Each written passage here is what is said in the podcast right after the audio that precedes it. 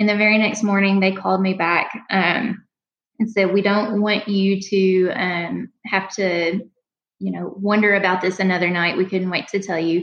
We'd like to give you a, a million dollar gift. Welcome back to One Visit Away with your host, Kevin Fitzpatrick. This show focuses on true stories of philanthropy in order to understand what it takes to succeed in major gift fundraising. Listen to these stories, and you'll realize you're just one visit away from a transformational experience for your benefactors and your organization. Welcome to another episode of One Visit Away. I have just finished editing this podcast episode. It is eleven p.m. here in Dallas.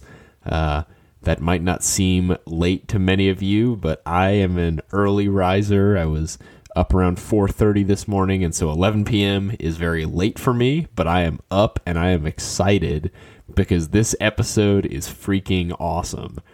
This episode with Laura Crowley, our guest this week, is one of my favorites of all time. It is everything that I wanted One Visit Away to be when I started this podcast, and it is just a tremendous episode. I learned so much. Laura shares some incredible stories. You're going to laugh. You're going to cry. You are going to be inspired to go out and schedule more visits. You're going to hear stories about seven-figure gifts. You're going to hear a story about a one of the funniest visits and kind of craziest visits of Laura's career. And you're also going to hear an incredibly powerful story of a woman who wanted to do something very meaningful with her wealth before she died of a terminal illness. This is a phenomenal episode. I know you're going to love it. I'll give you Laura's background. I got to know her uh, through LinkedIn over the past couple months. She's been a fan of One Visit Away and is now, I know, going to be one of our most popular episodes of this year. But Laura serves as the System Director of Donor Relations for Baptist Health System in Kentucky and Southern Indiana. She leads annual giving, planned giving, and donor relations strategies for the nine hospital system philanthropy program. And guys, always, if you haven't done so yet, go ahead, leave a rating and review for Apple Podcasts. This month, uh, last month, we had our first month of over a thousand downloads. This podcast is going to continue to grow.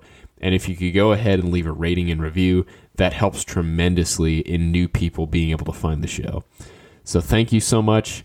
I hope you enjoy this incredible conversation with Laura Crowley. Well, welcome to One Visit Away, Laura. Thanks for being here. Hi, Kevin. Thanks for having me. Yeah, so if you could tell everybody who you are and what you do. I am Laura Crowley, and I am the System Director of Donor Relations for Baptist Health System in Kentucky and Southern Indiana. That's awesome. And how long have you been, how long have you been doing that, and how did you get into the world of fundraising? So I've been in my current role for about two months now. Um, I've actually been with our organization for about seventeen years and in the world of philanthropy for about six years. Um, my early days, I started out on our marketing team doing a lot of digital marketing and community relations.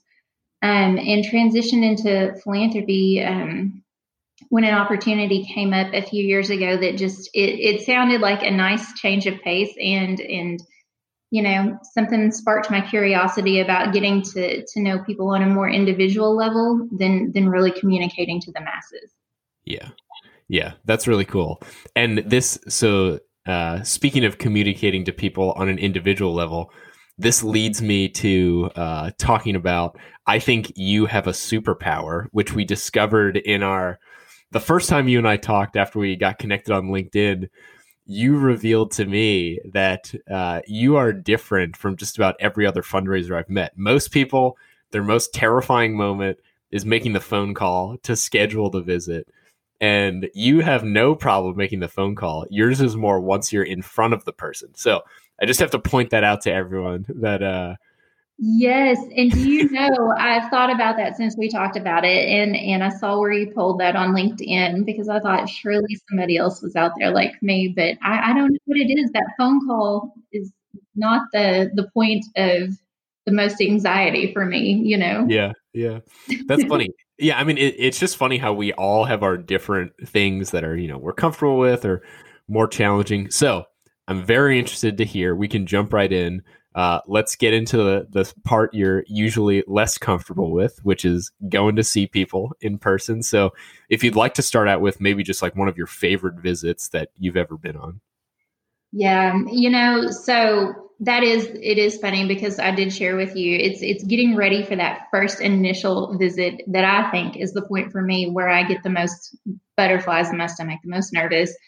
Yeah. Um, and especially in that first year or so of doing major gift fundraising, you know, you, you've kind of got to hype yourself up really to, to get to know this person, and you've done your research, you know what you're there to talk about.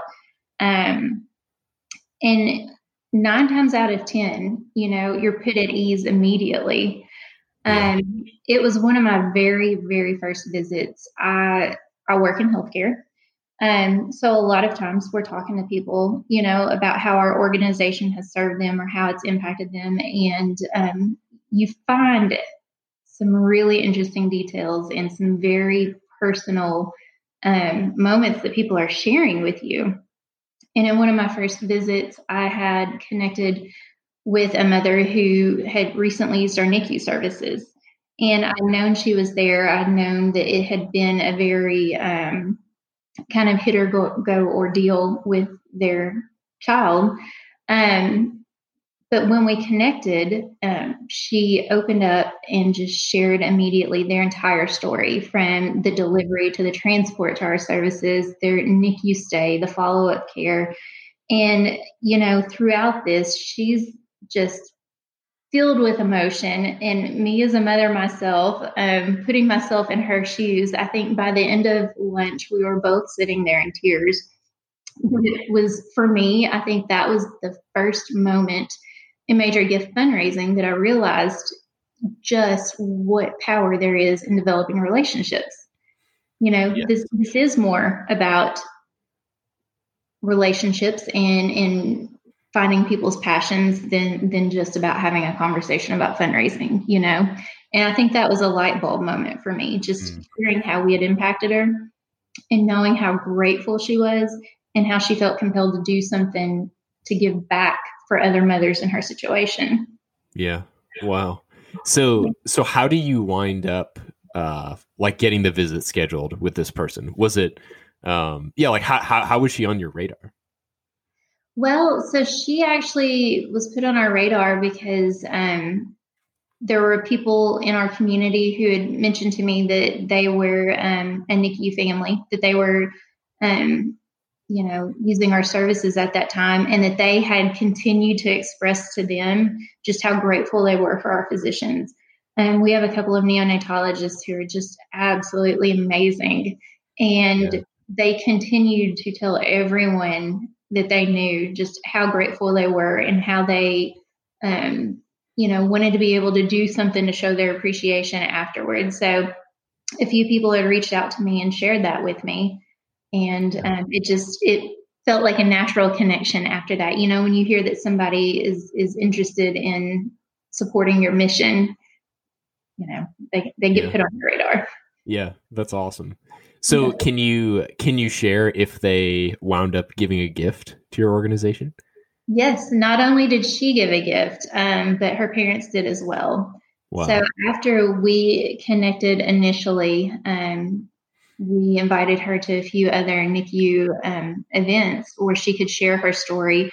She actually ended up joining our patient advisory council, um, became wow. very, very connected to our organization. She still volunteers with us today, but through the conversations along the way, um, she introduced me to her parents, who also told us that, you know, we had just been there for them in a time that they had a great need and really exceeded their expectations. And they wanted any other family, any other grandparent um, that experienced that to, to be able to have the best of services. So they wanted to be involved too. So yeah. It actually became where we got to know the family and their extended family um, very well. We've actually got to watch her son as he's growing up and hitting his milestones. And um, wow. it's just been a neat journey to be a part of.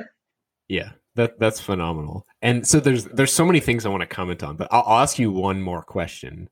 Um, did w- when they gave a gift, did they just like, they decided, hey, we're going to give a gift, or did you ask them for a specific opportunity? No. So I did ask them for a specific opportunity. So when we first met and she shared about their N I C U experience, and, and it, you know, it was very apparent right then that that was their passion. You know, when it comes to healthcare, yeah. there's so many different opportunities, whether it's cancer, cardiac, anything. Um, N I C U was very apparently her, her top priority.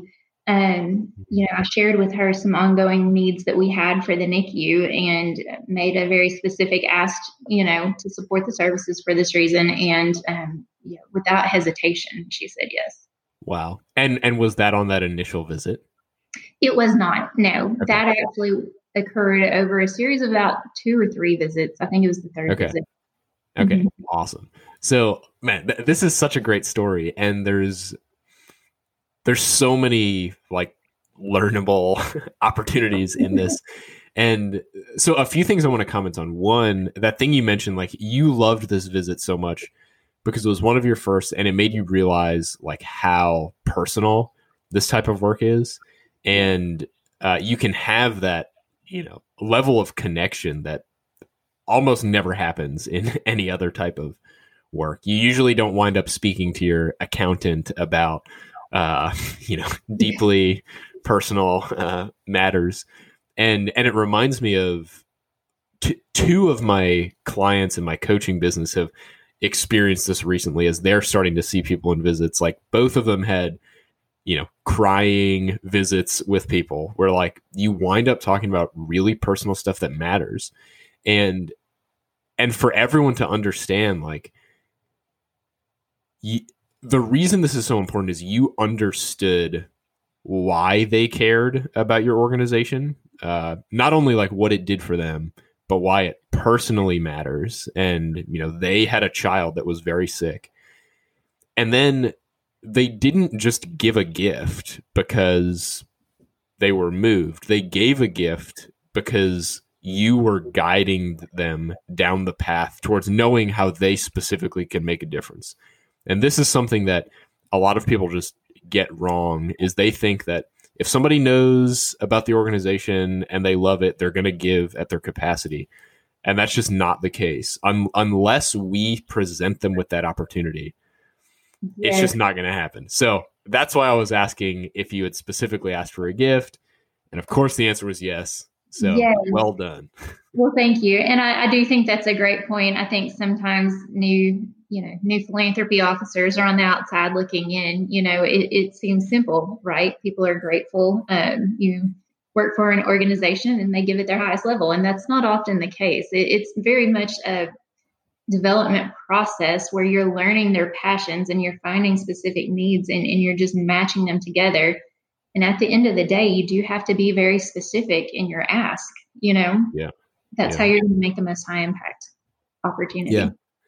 Yeah. So as you're, as you're talking about this, one of the things we, we were saying offline is you're the first woman that I've had on the show in like quite a while.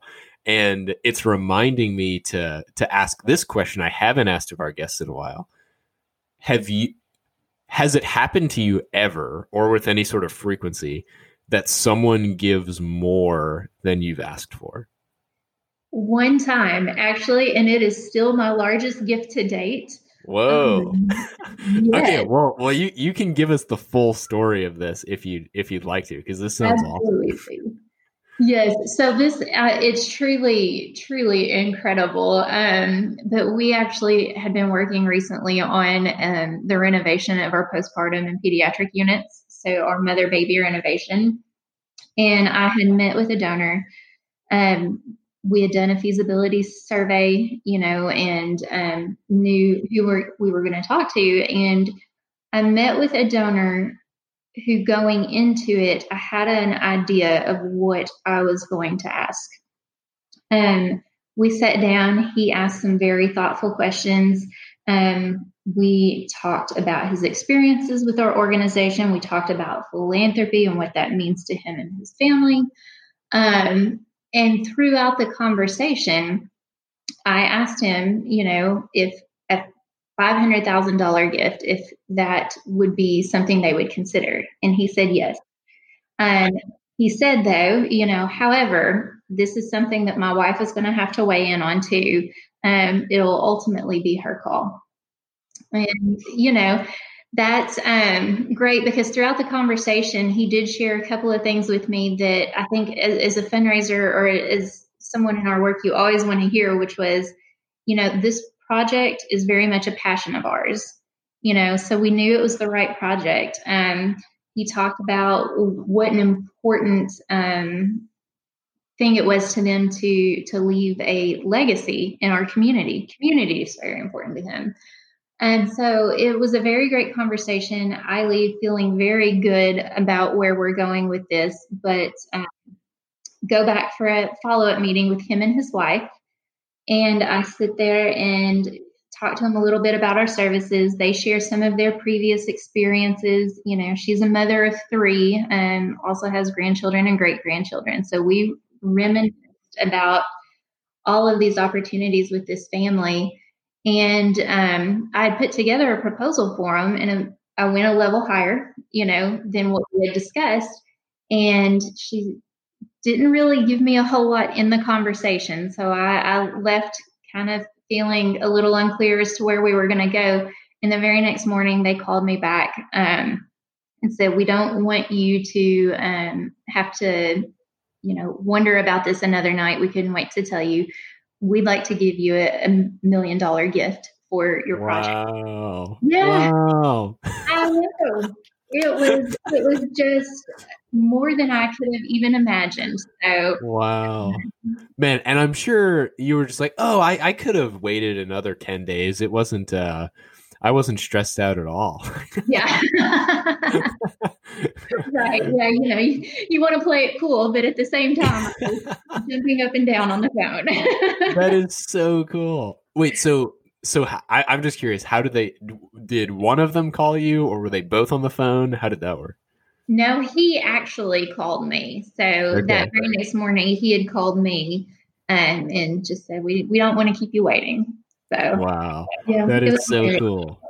Yes, and they've been such wonderful supporters of our organization since then too. I mean, we've, you know, again, with every gift, it's so funny to watch that relationship develop, because we've been able to bring them in, introduce them to so many other physicians and and the team on that unit that they're supporting. And I think when you make those connections for them, he shared with me in a recent conversation. Um, when I'd introduced him to the director of that unit, you know, he said she played a big role in that gift. Her passion for what she does, yeah. You know, it inspires us. Wow. That's yeah. So cool. That's awesome. So uh, another seemingly like very detailed question. So he told you, ultimately, this is going to be my wife's decision. And then you got the the next visit scheduled. How did that Like, how did that work when you got the next visit scheduled? Um, did you specifically say something like, oh, I'd like to visit with you and your wife this time? Or like, how did that come about?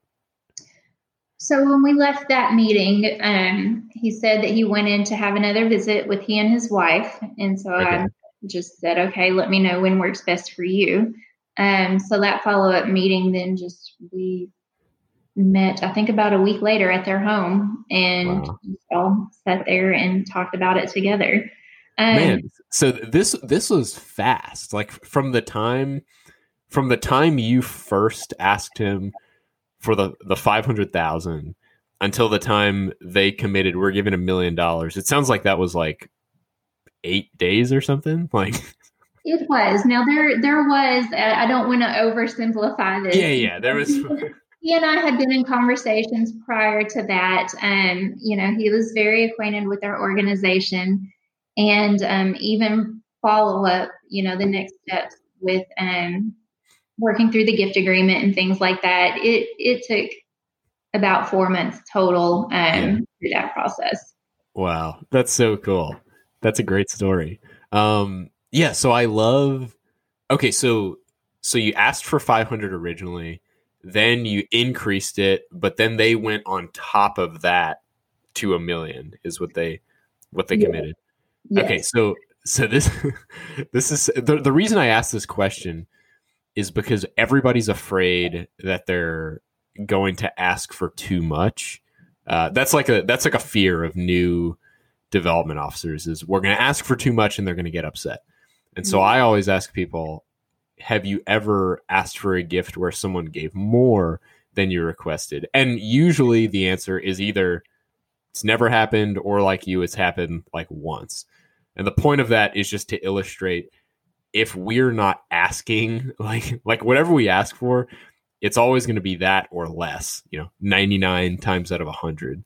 Yes. Uh, and so, yeah, I, I'm always wanting to just like give people the confidence, like ask for more money. It's, it's better for everybody in the long run. And it really is. And I know um, among our team, we have a lot of young, new philanthropy officers, and we're talking about different scenarios and coaching and things like that. And that's one comment and topic that comes up. Um, you know, sometimes people are hesitant to, to ask. Um, yeah. and, and you just have to remind them. And in all the years, and I get it, my first few visits, I was terrified too. But yeah. In all the years I've been doing it, no one has ever been offended for asking. At yeah. the end of the day, they know what we do, you know, and they right. know why we exist. And um, if anything, I think sometimes people are even flattered, you know? Yeah. Yeah. Yeah, definitely. Um, yeah, I mean, to to ask for a million dollar gift implies that you're the kind of person who's got a million dollars to spare, which is uh, yeah, pretty cool. Um, so yeah, that's that's awesome. I love that story. Uh, any any others you'd like to share? Well, you know, so I was thinking about some of my most memorable visits recently, and um, I always come back to this one donor that we had, we worked with several times throughout the year, but just how we got to know her. We were in the middle of a capital campaign, um, and we had just recently gone public. And so she had seen a little bit about our organization, um, and had been working with um, a local attorney on, on some of her estate plans and things, and asked her, you know, what she knew about the foundation at our organization. And um, her attorney, you know, asked her if she'd like to schedule an introduction, get to know us a little bit. And she said no, she wanted to remain anonymous. Um, she wanted to give this more thought, kind of sit back and observe. Well, we were hosting a a dedication ceremony about a couple of weeks later, and just through her attorney, let her know, you know, we're hosting this. The public is welcome to join us. We'd love for you to at least see, no pressure to introduce yourself, but you know, you're more than welcome to see what great things, you know, philanthropy is doing at our organization. Well, um, she attended the event and um, almost immediately self-identified. And it was so funny um, because, you know, a lot of times you, you know your community and you know your people well, so you know most of the people in the room. And she was brand new to us, um, brand new to our organization. We didn't know a lot of history or anything. Um, but as we got to know her, we found, you know, she was a retired P E teacher living in a in a farming community. Um, she lived several counties out. But what we found out was that she had family ties to our organization. Um, the land that our hospital was built on was purchased from her family. Wow. On our land, there is a tree. Um, it was a tree that her great-grandfather had planted when her father was born. Wow. And the contingency when they sold that land to us was that we could never do anything to that tree. Wow. And so if you go walk through our campus, there is one lonely tree in the middle, in the very middle of a parking lot. um, you know, that we have heard so many old wives' tales and stories about through the years as to why it's there, why nothing can touch it. And um, through getting to know her, we were able to shed some history on that and, and do some fact finding. Um, but we took her and showed her the tree, and it's, you know, it, it looks like something in a Doctor Seuss book. It is not um, something big and beautiful and thriving or anything. It's just a lonely tree. But we took her over there and we showed it to her, and we, um, you know, introduced her to some people that had been with our organization in the very beginning. And we talked about the history, and she reminisced about her family and where her dad had ridden bicycles up and down the street, you know, prior. And it was kind of watching her go back in time and watching her reminisce about her own family. Um, that was really kind of a magical moment for us. Um, but from that point, we were able to talk to her about um, some of our ongoing needs with that capital campaign. And she ended up giving us a seven figure gift in honor. Wow. Yeah. Wow. Yes. You never know who is out there and who might have a connection or an interest in your organization. You just don't know unless you're out there actively trying to engage in conversations and in new people, you know. That's one of those things that we we lay out our strategies, we lay out our plans and our portfolios, you know, and, and we're always thinking and looking ahead. But sometimes there are people out there that you never know about, and they can have the biggest impact. And since then, she's worked with us on multiple initiatives. Um, but it was that tree, you know, of everything, not the, not the saving lives, not the babies being born, not, you know, anything to do with our services, but it was a very personal tie.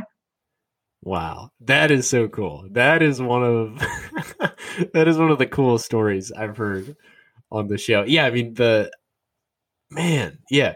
Just Granny, the retired P E teacher living three counties over, just drops yes. a yes. seven figure gift. I can't, uh, first off, I can't imagine like how she feels to do that, because it sounds like she's the kind of person that nobody knows she has that kind of money.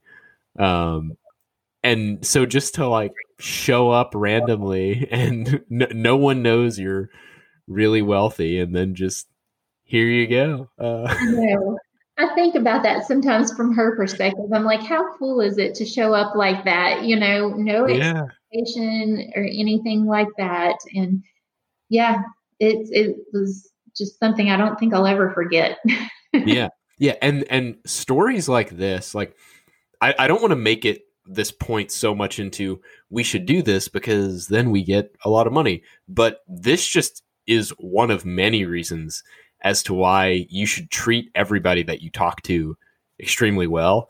Um, like one of the things that is one of the worst feelings you can have is when you're at an event and you're talking to someone and you know they're not paying attention to you because they're looking over your shoulder at the person that they actually want to go talk to. and and so we have a temptation as fundraisers to do this. Like we're at an event and we know, oh, there's the really rich person that everybody knows is really rich. And so all we're trying to do is like navigate our way over to them.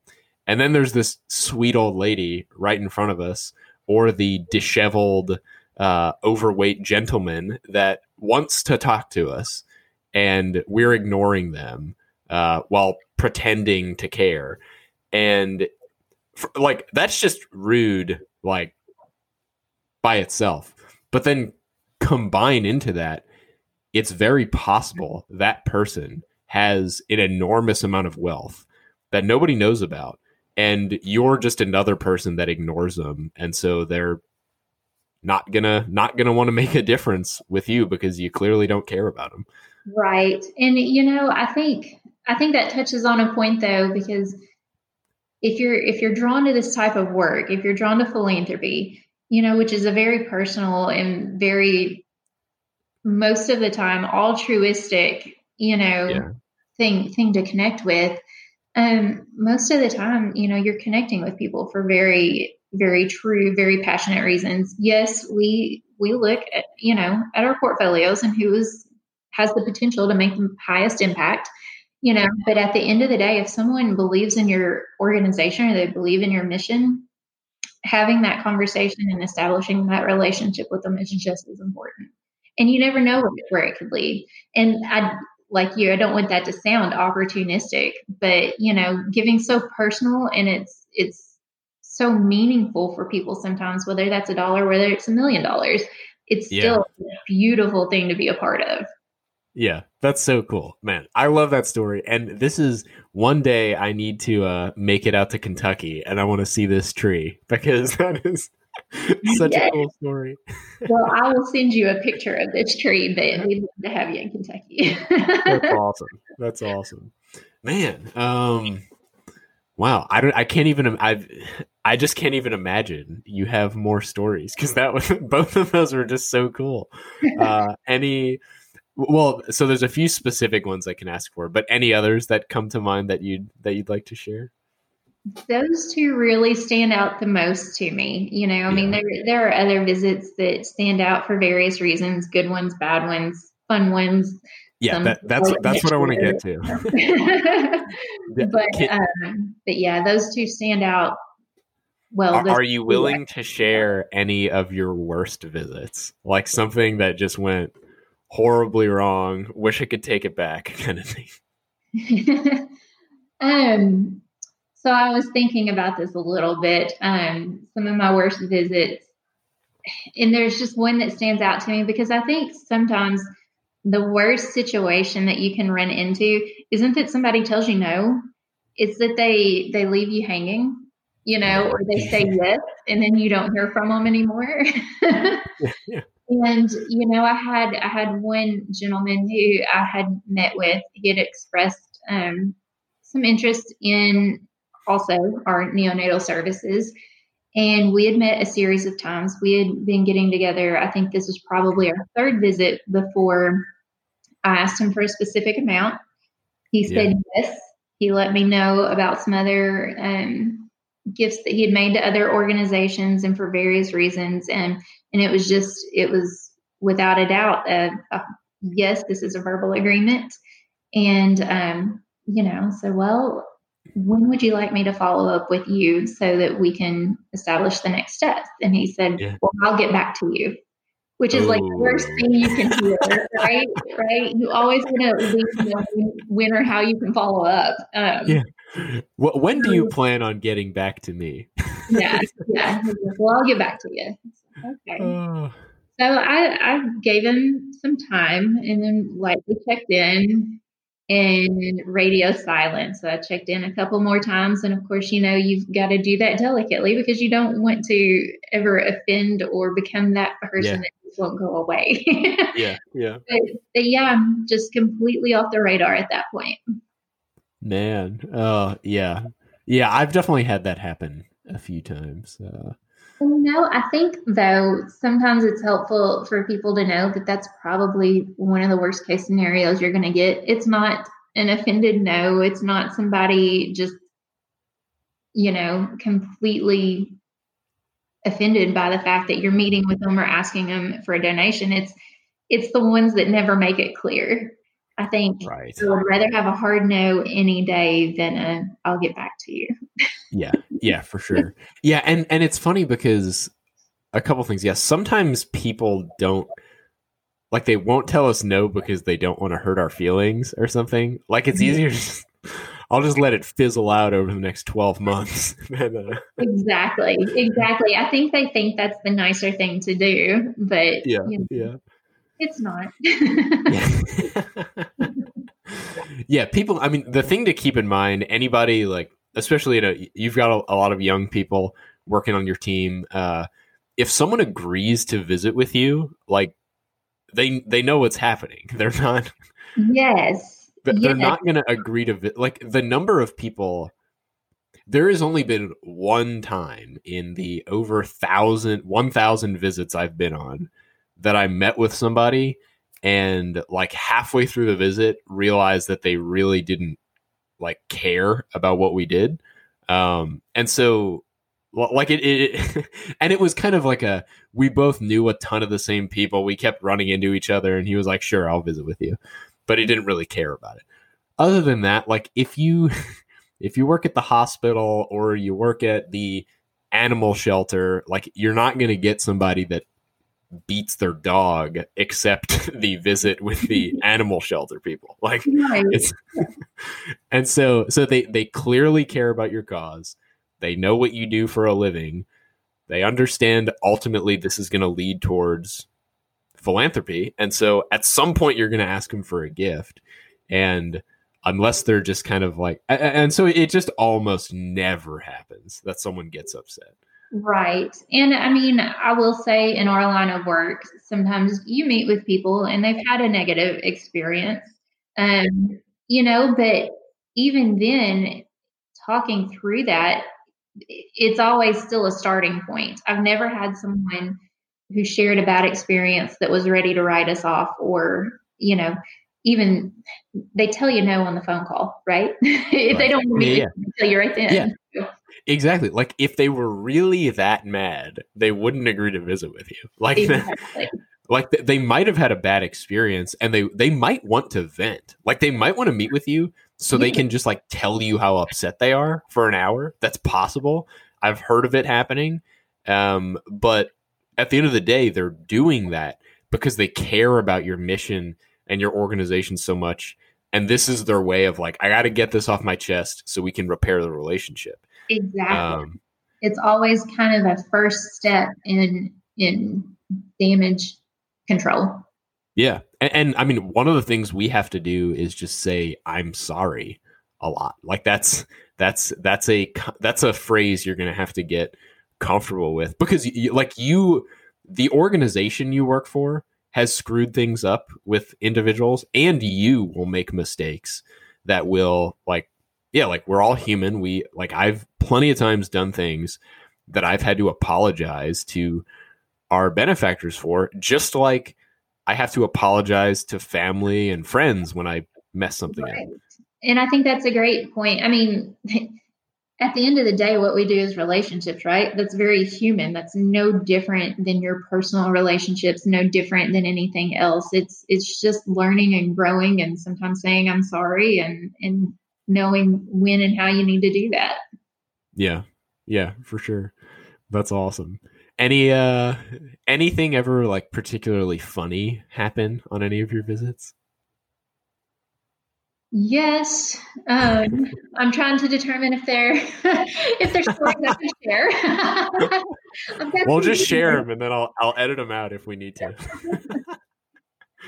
Well, um, you know, I, I did have one, one time, um, a donor I'd been working with. We have a, a very long standing relationship. She's made multiple gifts to our organization, but she is, um, she's, um, You you never know what you're going to get, you know, she's just a bit of a loose cannon. And um, one day we had made an arrangement for her to come meet some of our physicians and, and different staff members, um, and get to know them and a little bit about some services that they were doing, get to know them a little bit better. Um, any yeah. chance that we can do that, you know, we love to. And she showed up in the middle of the afternoon, completely drunk. Oh, gosh. Completely drunk.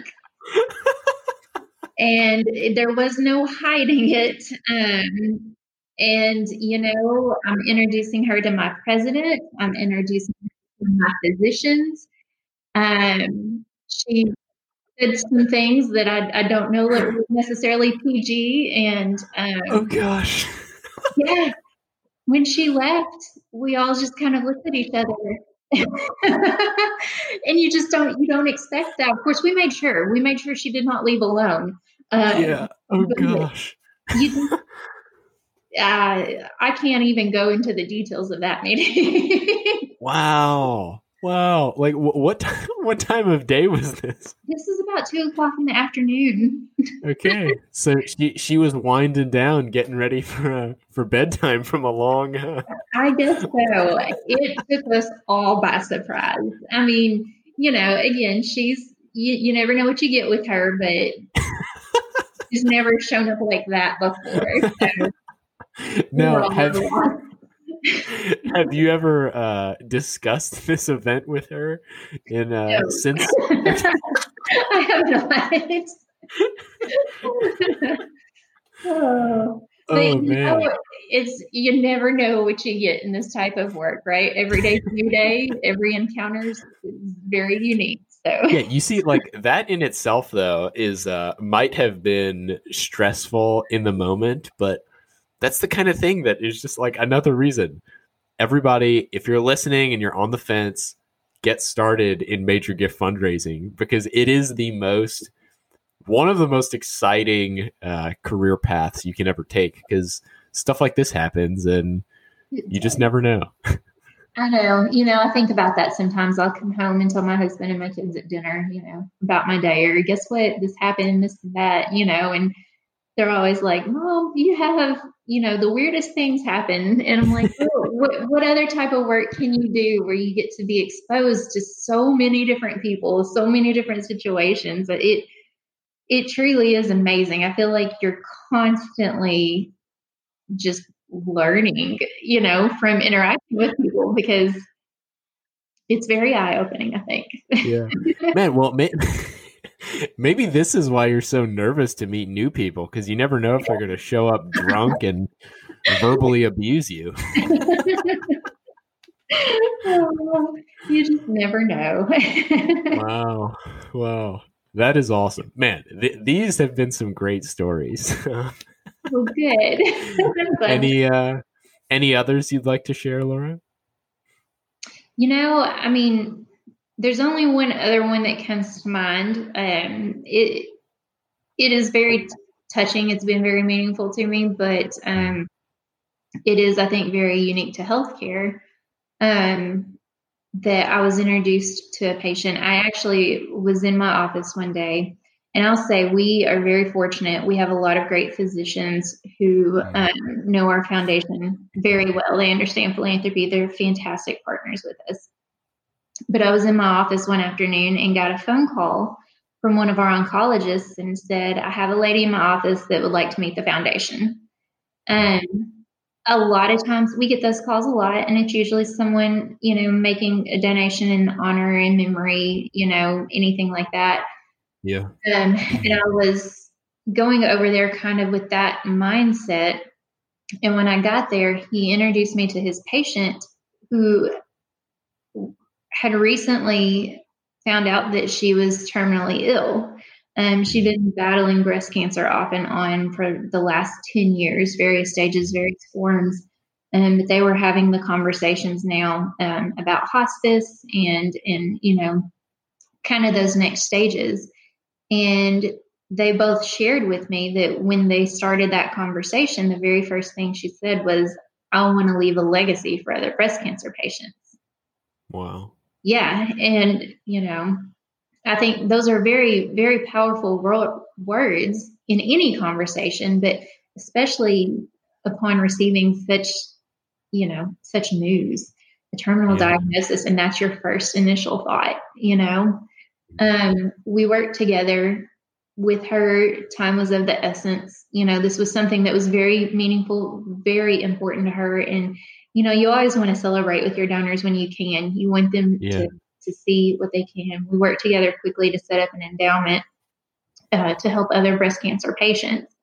Um, but through the course of the next couple of months, you know, we, we got to know each other very well, very fast. And she had had a lot of time for reflection and a lot of thoughts about what she wanted this experience to be for others.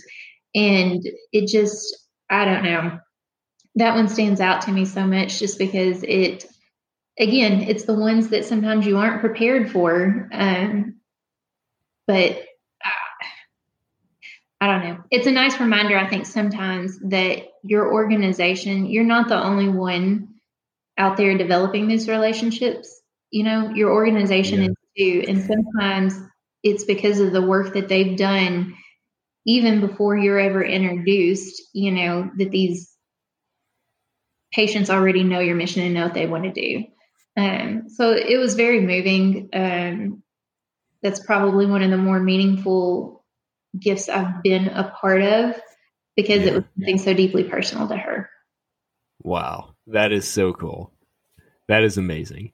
I so before I lose this, so you were talking earlier about like meeting with people, like your first visit, uh, like both being in tears. Uh, if if people might not know this from the podcast yet, but I I'm a very emotional person. Uh, it's very common that I like I'm very passionate about a lot of things, and like one of the things I want to point out before I lose it is, as you were telling these stories, and especially this last one, um, I want everyone listening to know this. Like, the you can tell the reason that you've been successful is because every one of these stories, you are not the important person.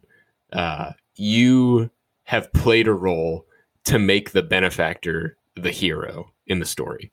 And this is what great philanthropy officers do, is they just humbly, like, connect people who have the ability to make a difference with an organization and a need. And they put those things, to, those two things together and create a beautiful experience for everyone. And so I just want to, one, I just want to say thank you for doing an incredible job with that. But then also to all of, to everyone who is, like, listening to this, especially if you're new, you do, like Laura has shared, the other thing I love about this is you've shared how going to meet people is, like, anxiety producing to you in that first time. It is. Y- you do not need to be this, like, superstar. I love talking to people. I'm just, like, so awesome. And so whatever. That is not what makes someone good at development. Uh, being able to listen and caring about other people is what it's all about, and having passion for the mission. So way to go, Laura, and everyone else listening. Like, I promise you, focus on those qualities and you will be tremendously successful. I, I love this episode. You've hit, like, every amazing category of story that could exist. So thank you. Well, thank you. It's been a pleasure talking to you. Yeah, so I I want to get, now that I've gotten what I think was an important thing to say out of the way, I want to ask you a question. Mm-hmm. As it relates to, because you're dealing with a lot of, like, very emotional situations, people who, like this last woman who was dying, maybe people who have lost someone, a loved one, at the hospital.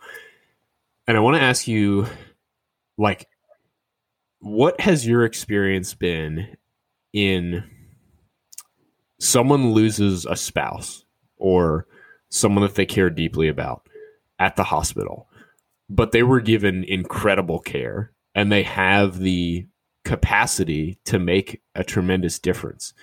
How do you navigate, like, when you go see that person to begin that conversation? Uh, because I have some thoughts on it, but I don't want to say anything before you respond. But people's fear is they just lost their spouse.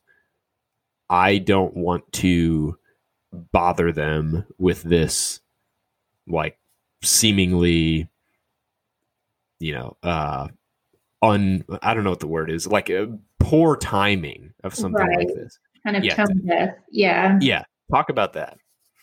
Well, um, yeah, so that is a great point. We we're dealing with people at all all points of care. Sometimes it's joyous, sometimes it's not. Sometimes they lose loved ones. Um, and I've worked with people at at different points. You know, someone who's lost a brother more than a decade ago, or someone who's just lost a parent in the, in the last few weeks. Um, and what you find more times than not, and I think there are probably even statistics out there, but I can tell you because I've, I've seen it, is that it's really within that first month, those first few weeks, that people are the most drawn to wanting to make an impact with you. Um, I, I don't know if that's, I, I don't know why that is, but I, I feel like in those early days, I mean, there's so much raw gratitude still, it, it's still fresh to them. And I think that there's a need sometimes for them to be able to do something good in, in memory of someone right away. Yes. You know, to preserve that memory. Yeah.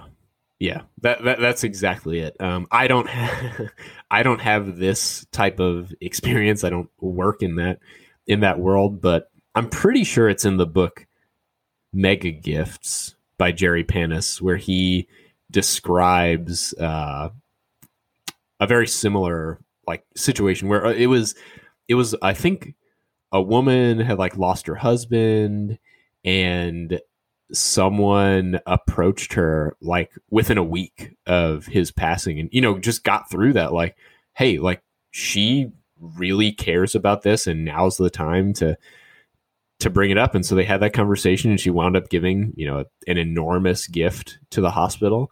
And it's exactly what you said. It's like, it's something about that, that timing. It's like so many times we, as the person asking for the gift, have this wrong attitude of, I'm bothering them, or I'm like begging them for money. It's like, no, they just had something tragic happen.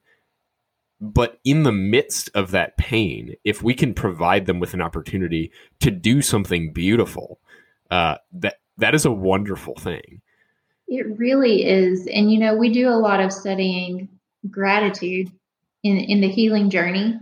And, yeah. and gratitude is, it's very much a part of the process. When someone, when someone comes to our organization, right, it, it's nine times out of ten, not the best day of their life. Nobody wakes up and they want to come to a hospital. They just don't. Yeah. Yeah. Unless they're having a baby. but, but, you know, so when, when people are in your organization, they're scared. It's, it's not an ideal time. Tensions run high. They're anxious. Um, But it's that care, I think, that they receive, and that reassurance. Oftentimes, they're grateful for it. And it's that gratitude that that really connects them to, to wanting to do something, um, because it often does help them find joy from their experience, and it often does help them heal faster. Um, we see that a lot. So there's something very cathartic, I think, sometimes about knowing that you can be a part of something bigger than yourself, that I think is reassuring. Yeah. That's incredible. Any final thoughts you'd like to share with the world? Uh. You know, I, I don't think so. I've listened to so many of your podcasts, and, um, you know, I, I see the information you share on LinkedIn, and I love all of it. Um, because at the end of the day, I think what we do really, I think it was you that said it's hard work, but it's simple. You know, what, what we do is simple. We connect with people. That's often harder than it sounds, in that you, you've got to continue doing that. You've always got to fight past the reluctance or the excuses or the day-to-day work that might creep up. But at the end of the day, it's just people connecting to people. And if you share a passion, then what we do is a very natural process. Yeah. That's exactly it. It's, yeah, you got to schedule more visits. Everybody listening, if it's not obvious, every one of these stories happened because Laura got in front of people. Um, this stuff doesn't happen uh, outside of a COVID world. It does not happen over the phone or from behind your computer screen. It happens by getting to know people, uh, listening to them at every stage of their life, whether it's baby was saved in the N I C U, Uh, they want to have a drunken uh, rampage, or they want to set up an endowment uh, as they're dying of cancer. All of these things happen through personal connection. And uh, yeah, it, it's a wonderful job. So thank you. Thank you so much, Laura. This is, has been one of my favorite episodes, and I know everybody's going to love it so much. So thank you. Well, thank you. Talk to you soon. All right. Bye. That was Laura Crowley with Baptist Health Foundation. If you found this episode valuable, please leave a rating and review in Apple Podcasts. If you'd like to stay up to date on the show, you can like One Visit Away on Facebook, or connect with me, Kevin Fitzpatrick, on LinkedIn. If you really want to help the show grow, please personally share this episode with other development professionals. I hope Laura's words have inspired you to schedule more visits. After all, you're just one visit away from a seven-figure gift, or more importantly, helping someone do something incredibly important with their wealth, with their last few months left on this earth.